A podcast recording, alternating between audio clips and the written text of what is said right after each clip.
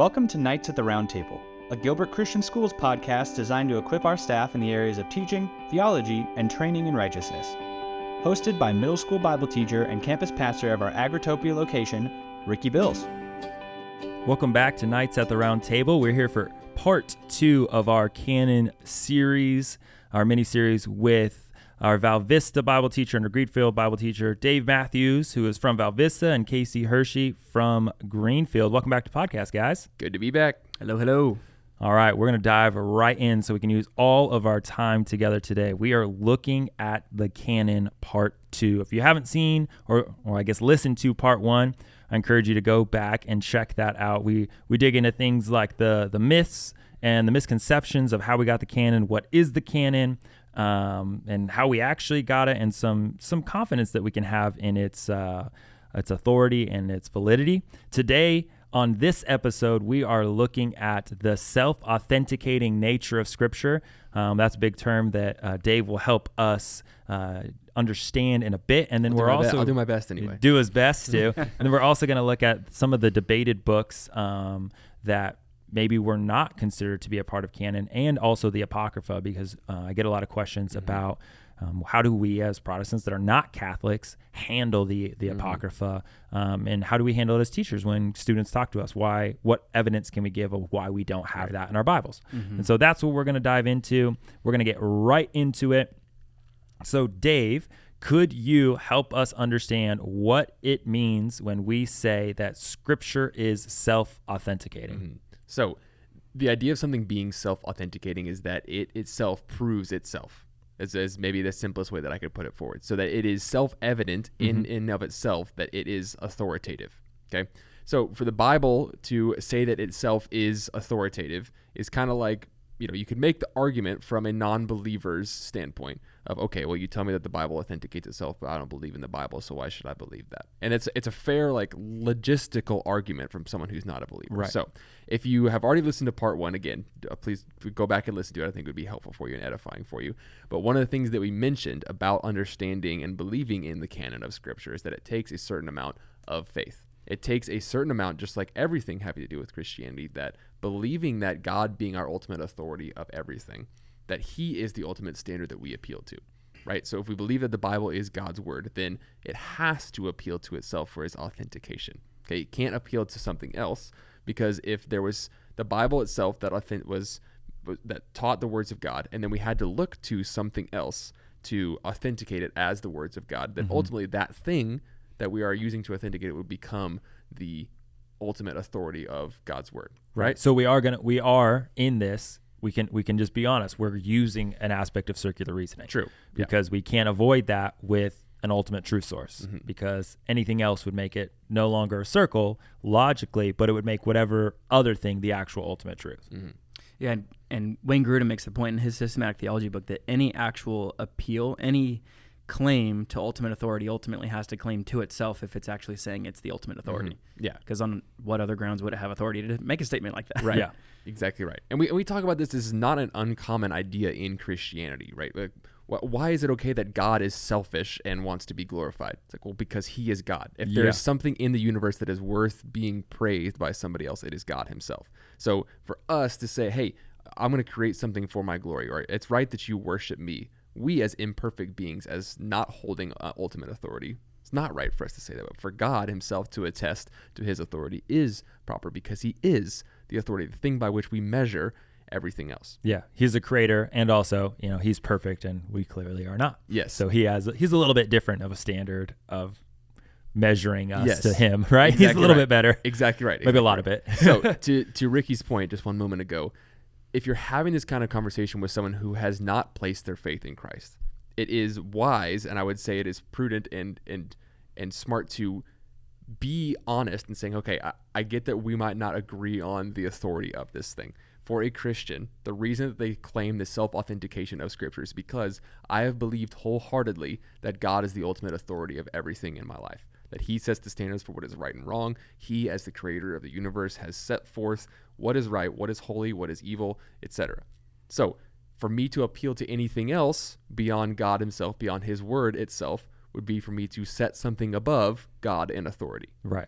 right? And that might it might take some explanation. It might you might have to get someone on your kind of standing in your shoes to help understand that. But Yeah. you can't go to something else. So admittedly, it is a somewhat tough position for Christians, but everything about the Christian life is tough. Yeah. Like in in that sense, and we're explaining something that takes faith to believe in. Yeah, and if, And- if you get lost, you can always send them the podcast, and hopefully we can help it. our, our, our episode will help them understand a little bit better. Yes. what were So- you going to say, Casey? Oh yeah, no, just the truth of the matter is to believe anything is the ultimate authority over your life, you have to have an aspect of faith to that. Absolutely. Yeah. So obviously, as Christians, we choose to put our faith in the God behind the words that we're reading. Um, but if you choose to believe that something else is the ultimate authority, you also have to make a circular argument Yeah. to believe in that, which requires you having faith in that circular argument instead of our circular argument. So, uh, at the risk of making everything as clear as mud for you guys listening, to that I, I just want to be sure that you guys understand that hey, this might not be abundantly clear to someone who has not placed their faith in Christ, but it still as like if you're talking in your classes at GCS, for instance, like kind of like the main reasons that we're releasing this this resource, or talking to your kids, or talking to a fellow believer in the church. Appealing to the authority of God is something that every believer should have already crossed that bridge of understanding God's ultimate authority in their life. So, this should be a reasonable appeal and a logical appeal for the Christian. Okay, but as we look at kind of giving you guys some more practical uh, resources from the Bible, just to name a few very quickly of how the Bible speaks about Himself, right? Uh, it's in Psalm 119, the psalmist says, Forever, O Lord, your word is firmly fixed in the heavens. So it wasn't just that David was writing and said, okay, what do I think God would want me to say here? Right? He is affirming that the things he is writing, that scripture that is being communicated through the prophets, through people who are writing God's word, right, is something that is fixed in the heavens. It is authoritative. It is wisdom that was already set. It is just now being recorded for us. Okay, in that same psalm, Psalm 119, 152, he says, Long have I known from your testimonies that you have founded them forever. So it's not just something God's going, ooh, what kind of good nugget of wisdom am I going to give the Jews today? Let's have, let's have the psalmist write that down. Let's have, you know, Solomon write that down in a proverb. Like, no, it is wisdom that has, ex- that has existed in God's authority forever. It just is recorded providentially for us as a gift to us of him revealing himself to us. Okay, and then so when we think about an easy way to think about the self-attesting, self-authenticating nature of the Bible is that it is the quality of God's words that in and of themselves, the truth and authority contained with, is, within them, that convinces us that they are God's word. Right. Let me try to say that in a more simple way. It is the nature and the Spirit's guidance in our hearts that shows us and reveals to us that this is not just words that someone, a man, thousands of years ago wrote down wrote down on a page. It is God of the universe is authentically, authoritatively trying to communicate Himself to us. Yeah, it's it it not only does it take faith, but it takes the illumination of the Holy Spirit, mm-hmm. right? Like the mm-hmm. Spirit has to be actively working. So when we look back at like we talked about Second Timothy chapter three verse sixteen, and just to read that again, it says all Scripture is inspired by God, profitable for teaching, for reproof, for correction, and for training in righteousness. Verse seventeen, so that the man of God mm-hmm. may be adequate, equipped for every good work. There's a, there's a contingency, a man of God. We can't expect that someone outside of this is going to continue to be able to understand that this is the self authenticating, attesting word of God logically for them because they are not illuminated by the Spirit. Now we hope that the, that they will be transformed, which is why we need to be preaching the gospel, which is why we need to be, you know, people that know the word of God really, really well and are able to, you know, go into every area of our life and be be demonstrating through our, our words and our actions the, the goodness of, of the gospel. But we have to also be faithfully praying Mm-hmm. that the Spirit will be working so that we don't just have good logical arguments, but that we have a God who changes dead Yep. hearts of stone and makes them alive in these people that we are having these discussions with. Yeah. Because without that, it's it's just an argument. Yeah. Exactly, and that's the most beautiful piece about us calling it God's word is that Yep. when even when we preach it, we can expect that it doesn't come back void Right. because it's not my words, it's not on my authority that I'm preaching. That I want someone to come to know Jesus. It's on His authority. Yeah. and so I can trust that when I'm sharing His words, the Holy Spirit's doing the work. Yeah. And it, it's not up to me. Yeah. And It's- one thing I want to say ahead, yeah. on that before I let you go, because you just said that, and I think it's so important.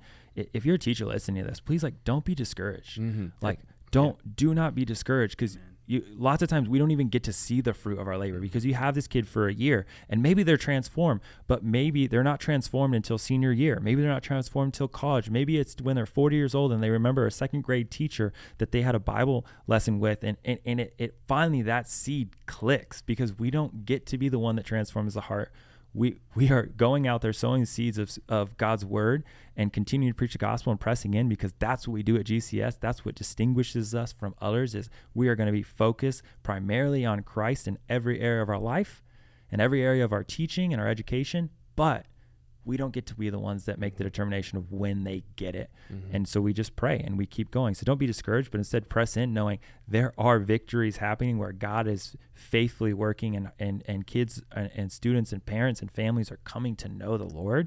And we just praise God for that and we keep doing what he's asked us to do and be faithful servants. But yeah. anyways. Amen. Yeah. And yeah, to just to, to add further fuel onto that fire, like Jesus himself affirms this. He says that my sheep hear my voice and I know them and they follow me. Jesus' implication is that th- th- those who are not following Christ, they hear his voice and it doesn't mean anything to them mm-hmm. because they don't know him as their as their shepherd. Right? They, they can't understand what the gospel is. Paul, uh, Paul communicated that same truth to the Corinthians when he says that the word of God is the, the word of God is foolishness or mm-hmm. folly to those who are perishing, those who don't know Christ, but it is for those who are being saved, it is the power of God. Right? Yeah. For those who know God, it means something completely different.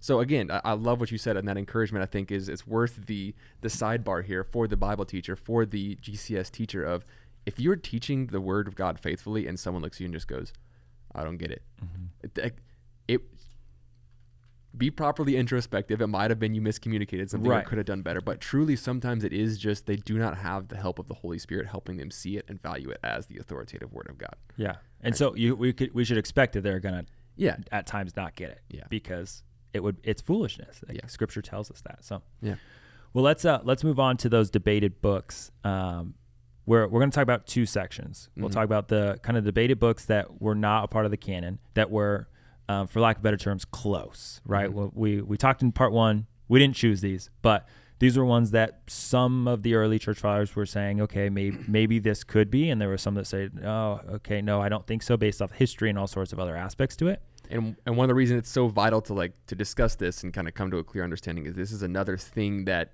critics use as exactly. a as a critique of the Bible that oh there were these all these other ones that were debated so how do they really know they got the right ones in there so yep we, we trust that these that we have the proper canon, but it's helpful for us to look at why were one some of the ones that were debated upon, why were they not considered as actually authoritative. Yeah, and about every 10 to 20 years, Time magazine or someone comes out with an sure. article that talks about, "Oh, we found the lost gospel of Jesus or whoever." And they're yeah. like, "This answers all of our questions."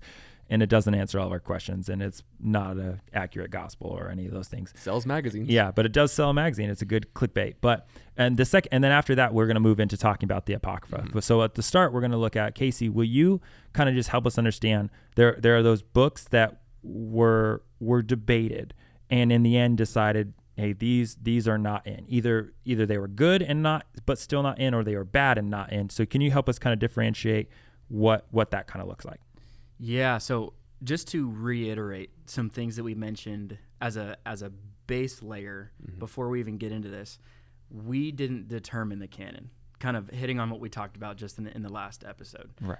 It wasn't the church that determined what was scripture and what wasn't scripture what is scripture has always been scripture. Mm-hmm. So what is scripture, what it is in our canon has always been God's word and we simply recognize that. Just like and if so, there's a diamond inside of a rock, it's not like you all of a sudden made it into a diamond. The diamond was in there, we discovered that, that it was in fact valuable. Couldn't have said it better myself. Yeah, just because you discover the diamond doesn't mean you were the one who said there was a diamond in there and now it's a diamond. Mm-hmm. It always was a diamond. We just saw holy cow, there's you are affirming and communicating to the rest of the world. This is yeah, exactly, exactly. And so that's what the early church was trying to do. They were a lot of these writings were circulating around between these early churches, and they were trying to discern which of these is God's word and which of these simply are helpful extra accounts that other people had written that may help us understand some things about Christ or about how to walk this new Christian walk that they were trying to determine or trying to figure out.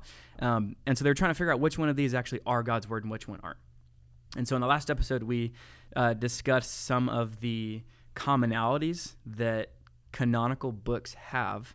Um, those three uh, criteria are apostolicity, that they were written by an, a prophet or an apostle, um, orthodoxy, that they have doctrine that's consistent with the rest of Scripture that we do consider canonical, and Catholicity, meaning that it's received by the universal church, that Mm-hmm. most of us agree this is God's word because we all, by the power of the Holy Spirit, are recognizing it to be God's word. Yeah. And those that don't know, that's Catholicity with a lowercase c, which just means universal. Yeah, exactly. So not gonna- you, you, uppercase you C. beat me to it. I was Yeah. gonna make sure it's not. Yeah, You guys Don't- both got so eager. Like, yeah. Oh, Oh, we got to make sure they know. thank you for thank you for popping That's in. why we're Bible teachers. right? Nailed it. Love it. So, th- so there were a handful of writings that were quoted, and some were even included in early canon lists by these early uh, Christian bishops, um, but were later not deemed to be inspired scripture.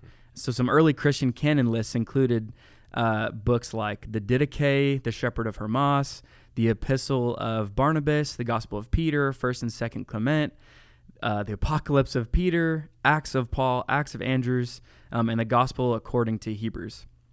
Um, this is a list of some of the extra writings that were circulating around the churches that obviously did not make it into our English Standard Version Bibles that we have sitting in front of us right now. Um, and that's simply because they the early church did not recognize them to be inspired scripture like the books that are in our Bibles right now. But that doesn't mean that the early Christians did not see them as as helpful for a, a person trying to live out their faith. Yeah, I think, uh, you know, personally, I've read through the Didache, the Shepherd of Hermas. I had to read those in seminary, and one of the things that's really helpful with those, um, it to view them is a lot of people will kind of have read through them, but they looked at them more of like as how we would look at a commentary.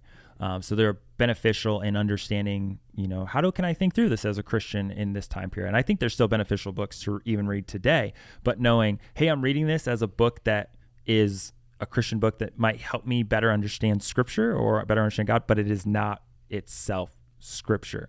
But then we have those other ones. Um, we, we had the uh, we were talking about the Gospel of, of Thomas, I believe that is just it's crazy out there, and you get like some crazy wacky quotes that we can clearly go, yeah, no, this is this clearly isn't in there.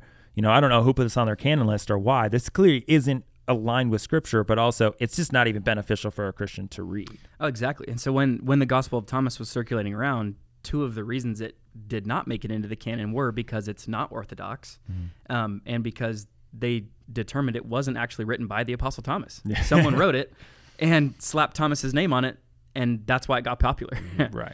Yeah, one of the quotes uh, I got to teach a class on on this at my own church, and one of the quotes that I brought out was it literally says, "Let Mary uh, go out from our midst, for women are not worthy of life."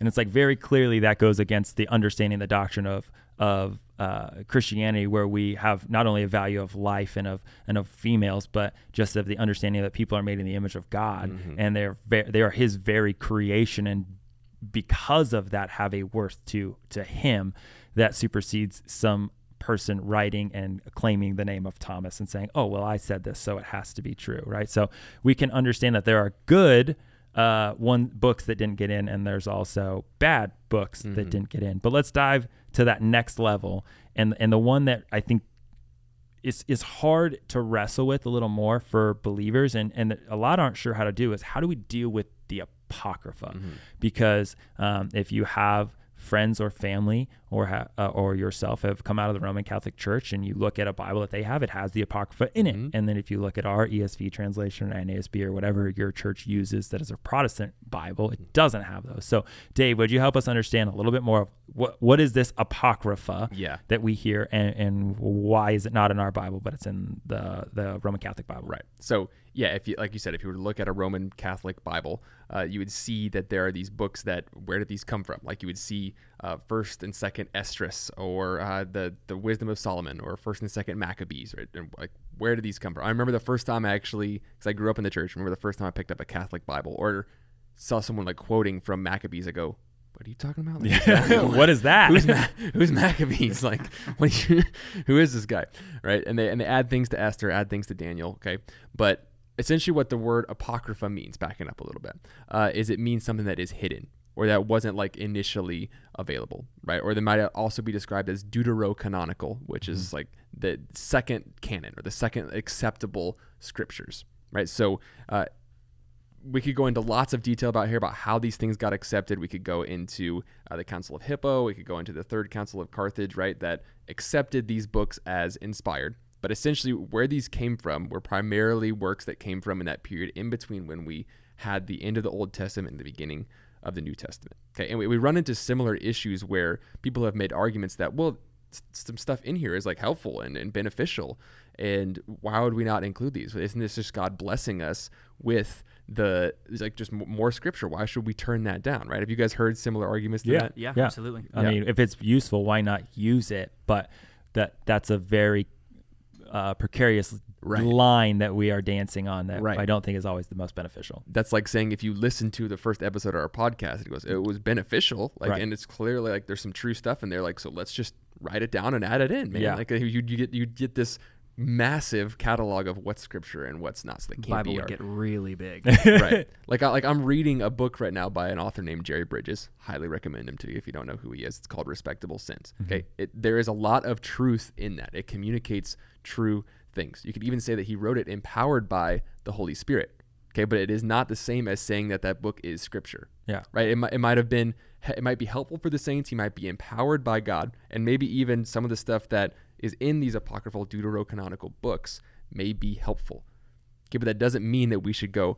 Well, it must be the same as Scripture. Right. It's not the inspired word. yeah, it's God. not authoritative Yeah. over me. Exactly right. Exactly right. So, it- the, the the Catholic Church officially declared it to be part of Scripture. Officially, officially declared it to be authoritative Scripture in the mid 1500s at a council called the Council of Trent. Mm-hmm. Not necessary for us to go into all the detail behind that Right. at this point, but that is where kind of the ma- a main split happened, where they got the Catholic Bible, we got the Protestant Bible. hmm Yeah, one of the big things I think that uh, the historical aspects that's important for people to know is that um, when we look throughout history, we have things like the Vulgate, which was the Bible written in Latin, and um, there, there's there was debates over some of these books throughout history still. So we don't we don't need to hide from that history. But one of the things that we also have to understand is one of the confusing parts was as that Vulgate was being being starting to be used and become popularized, books were still uh, you know written by hand predominantly, mm-hmm. right? They're they're they took a very long time, a lot of money, and so if you're going to bind something, you're going to put something together, you're going to make this effort. You know what would happen was they would put some of these other books, even like the Didache, the Shepherd of Hermas, they would put those at the end, and mm-hmm. they're like, oh, this is the scriptures, and then you have these extra things in there where you start to go, oh well. This must also be right, and so people started to attribute that. But that'd be like us going to the back of our Bible, and it has you know the maps in the back, and go, well, this is the inspired word of God. It's Right. the map from God because it's in my Bible. No, there's an understanding. Those those are in your Bible, but they are not the same as the inspired Right. word of God. But mm. that started to that line started to get crossed. And then as we get Martin Luther pushing through the Reformation, which maybe we'll talk on in a later podcast down the road, that there started to become kind of these lines that needed to be you you needed to choose a side. Yeah. And Luther was choosing the side, and, and not just Luther, but Luther and all the, the reformers alongside him were choosing a side of you know sola scriptura. The the the Bible is the authoritative word of God, not the tradition of the church. And the Catholic Roman Catholic Church at the time was taking a power stance against that and mm-hmm. said, well, he doesn't agree with the Apocrypha, so in some sense. We're going to agree, and there was Yeah. a little bit, you know, there's a deep depth to that that we can't get into, but there was also that you had to choose a side. Yeah. And so a line was drawn, and the Protestant Bible was like, yeah, we don't have them. The Catholic Bible said, well, we're doing the opposite of you guys because there was a split that was eventually happening that we now know is the the Reformation. And so, anything else you you wanted to add or passage you think that are important to uh, that apocrypha or our understanding of the apocrypha? Yes, absolutely. So, pr- probably the most important thing that we should affirm is how Jesus himself, or the, lack of Jesus' affirmation of the apocryphal books, right? We could go into things like that the apocrypha affirms that isn't affirmed anywhere else in the Bible, that is not authoritative, that is not orthodoxical, orthodox, orthodox doctrine in comparison to the rest of Scripture, like petitioning to saints for in our prayers, things like that. Uh, but more telling and more authoritative than any of that is when we look at Luke 24, just briefly here. We see that Jesus taught, and it says in verse 27, it says, beginning with Moses and all the prophets, so all of the canonical Old Testament that we have, he interpreted them in all the scriptures, the things concerning himself. Right? And if we continue on, going down through the rest of the passage, right, in verse 44, we see a similar thing. Then he said to them, These are my words that I spoke to you while I was still with you, that everything written about me in the law of Moses and the prophets and the Psalms must be fulfilled. There's no mention of these other books that surely if Jesus was going through all the things that were mentioning him, that if these were the inspired words of God, if these apocryphal or deuterocanonical books should have been included in that list, why are they not mentioned by Christ himself? Yeah, it's. A, I mean, it's a kind of like drop the mic argument, right? Like if he doesn't affirm it, then that makes it very clear. And one of the things that we didn't uh, really mentioned that I think is important to go back to is those deuterocanonical books were ones that predominantly are understood to be written in between the testaments, mm-hmm. right? In between the Old and the New Testament. And so that's why we have Jesus. Those would have been written before he was there. Yeah, and he doesn't exactly. make reference to him. He would have known about them if they were really from that time yeah. period. And so he doesn't go to them as his source. He's going to and quoting over and over again the Old Testament, what we know as, you know, our 39 books, the Old Testament. So uh, there is clearly a, a, separation between our understanding of the mm-hmm. importance and the use of the Apocrypha versus the Roman Catholic Church. But and you can maybe make the argument of like, well, that was just those writers interpreting that he wrote those things. Like, okay, well then why isn't there agreement between like right. if if this is truly the canon that God wanted us to understand why did he did he get it mixed up? Did God mess up? Did God record the wrong details? Have them record the wrong details? It just starts to break down the the authority and the evidence of why we should consider these as canonical. Yeah and so that's why we we lean or, or understand yeah. and have continuously believe that they they are not a part of our inspired scripture. So well we have had an amazing time as as Bible teachers, getting to nerd out over some theology and history. Um, Casey, would you kind of just take you know everything we talked about over the last two two episodes and just kind of summarize like an application of okay, I, I'm a teacher, I'm a first grade teacher, you know, seventh grade teacher, I'm a, I'm a high school teacher. How does this help me better understand you know scripture? How does this help me? feel confident in the fact that this is God's word and I, I, can live out and, and use this in my classroom confidently. Yeah, so I would I would just say not only can we have intellectual confidence that our our Bible has the proper books in it and was in fact preserved by God, we can also know that the many misconceptions about the canon are caused by misinformed or misleading people. Um, and so this should spur us on to know God's word and its history and where it came from, and obviously share this blessing with those around us. One of the things I love that Dave kept saying is he kept calling the canon a gift. And the truth is, it is. God's word is a gift to us. Um, he he opened it, he closed it. It is his authority to us. Um, and so knowing that we have this confidence that the book sitting in front of me that I call God's word, the 66 books of our Protestant canon, is God's word ought to develop in me a desire to read it and obey it and recognize its authority over my life because it is not simply man's word, it is God's word himself. And so I can trust it and I can live my life uh, according to it. And so knowing that we can trust these scriptures as God's divine and inspired word should lead us to further trust God and his providential plan in every area of our lives, um, whether that's our personal life or our professional life as teachers. Um, and so this may this may this may be newfound confidence in God's word um, is is crucial for our everyday lives and also our time in the classroom, whether as a student or as a teacher.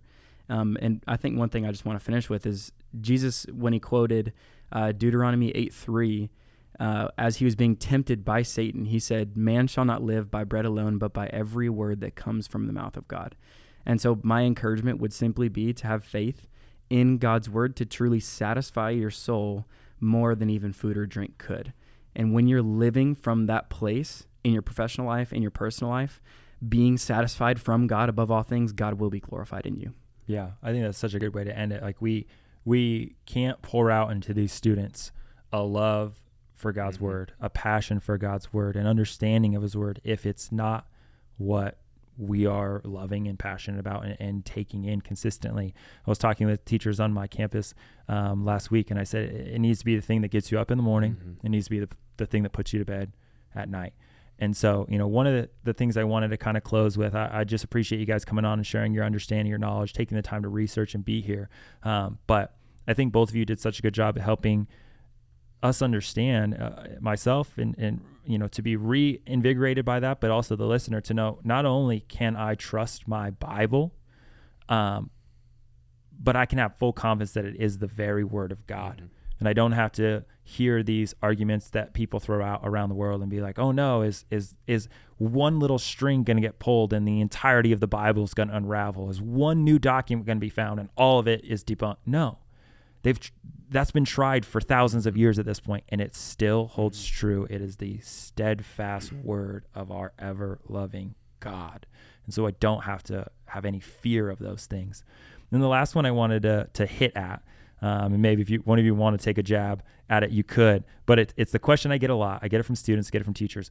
Which is the best Bible translation? Mm-hmm. You know, mm-hmm. we've read from different ones. You we talked about the ESV. So is there a best quote unquote Bible translation? Yeah, I would say that there are Bible translations that are useful for different things. Uh, and what I mean by that is not that some of them are uh, true and some of them are false. I think there are some that are very loosely interpreted that mm-hmm. should probably be avoided. Uh, or they may have, have a have a hyper specific application, but shouldn't be used for like serious. Yeah, they're not so, sticking true to the canon, canonical words. Yes, yes. So like the Passion translation, I think in a lot of instances, like the Message translation too. Like I get the point of those, but I think if you're going to that for trying to get at what was originally trying to be communicated by those authors, I think you need to be extremely cautious with those. But yeah, if you have an NIV, an ESV, an NLT, uh, if, or NASB. Uh, I think you can, with reasonable assurance, say this is what God was trying to mm-hmm. communicate mm-hmm. to me. Like yeah. it's translated from Hebrew or Greek into a whole different language, but I can trust in faith that one, God is preserving His word and making sure that what is needs to be properly communicated is communicated to the saints. That that above all, like that, that's probably the only thing that I mentioned as yeah. why we should trust it, yeah. and trust that men who love God are inspired by God and equipped by God, not to write Scripture, but mm-hmm. to interpret scripture and communicate it to other people have written those translations yeah. of the Bible and have taken it seriously. Yeah. One of my uh, professors used to always say, whenever he's asked that question, uh, you know, what's the best translation? He said, you know, with with a bit of nuance, it's the one that you have and that you read, right? so what's the most important thing is that it's a good, you know, it is a, a good translation, which right. most of our English translations are, unless they get into that, you know, area where they're just paraphrasing or yeah. things of that nature. But most of our translations are, and you got to read it though. The good one is the one that you're reading mm-hmm. and that mm-hmm. you're you're working to understand and know um, know well. Mm-hmm. But this has been Knights at the Round Table, uh, part two of our our series on the canon. Um, it's been just an amazing opportunity to hang out with you guys and, and mm-hmm. talk through this. And so, listeners, we hope that this has been beneficial to you. Um, and we look forward to coming back next month with another new episode talking about interpreting Scripture. So, we hope that you'll join us next month. Until then, bye, guys.